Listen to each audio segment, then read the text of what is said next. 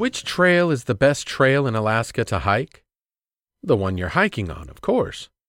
Pick out a trail and gear up. Hiking Alaska is like hiking an area the size of 13 states. It's as big as Texas times two. Alaska has the largest national park in the continent, the highest mountains, the longest rivers, and the largest and smallest national forest. Alaska is a state with cities and towns nestled in prime hiking land and pristine wilderness.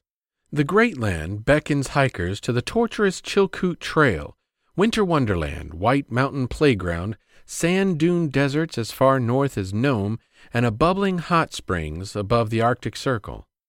It summons them to the summit of Mount McKinley and the quarter mile pack to photograph a mountain sheep, to deep echoing sounds along the islands of the Panhandle. The Greatland beckons people who love to get into the back country.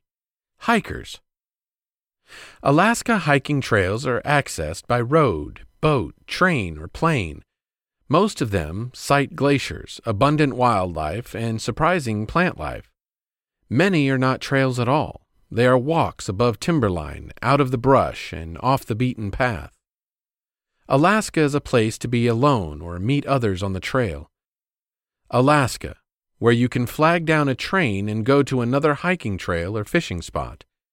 In Alaska, a hiker can spend a day or a week in an unspoiled wilderness and be but a few minutes away from the highway or town.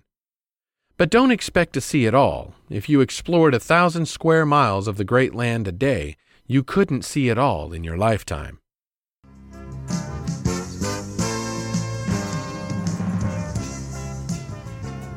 When you go outdoors, take a young person with you and teach them by your example what it means to be a sportsman.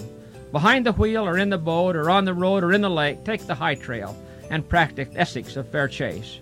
Goodbye and good luck. May God bless you in the land of the midnight sun, and may your days be happy and long in Alaska's outdoors.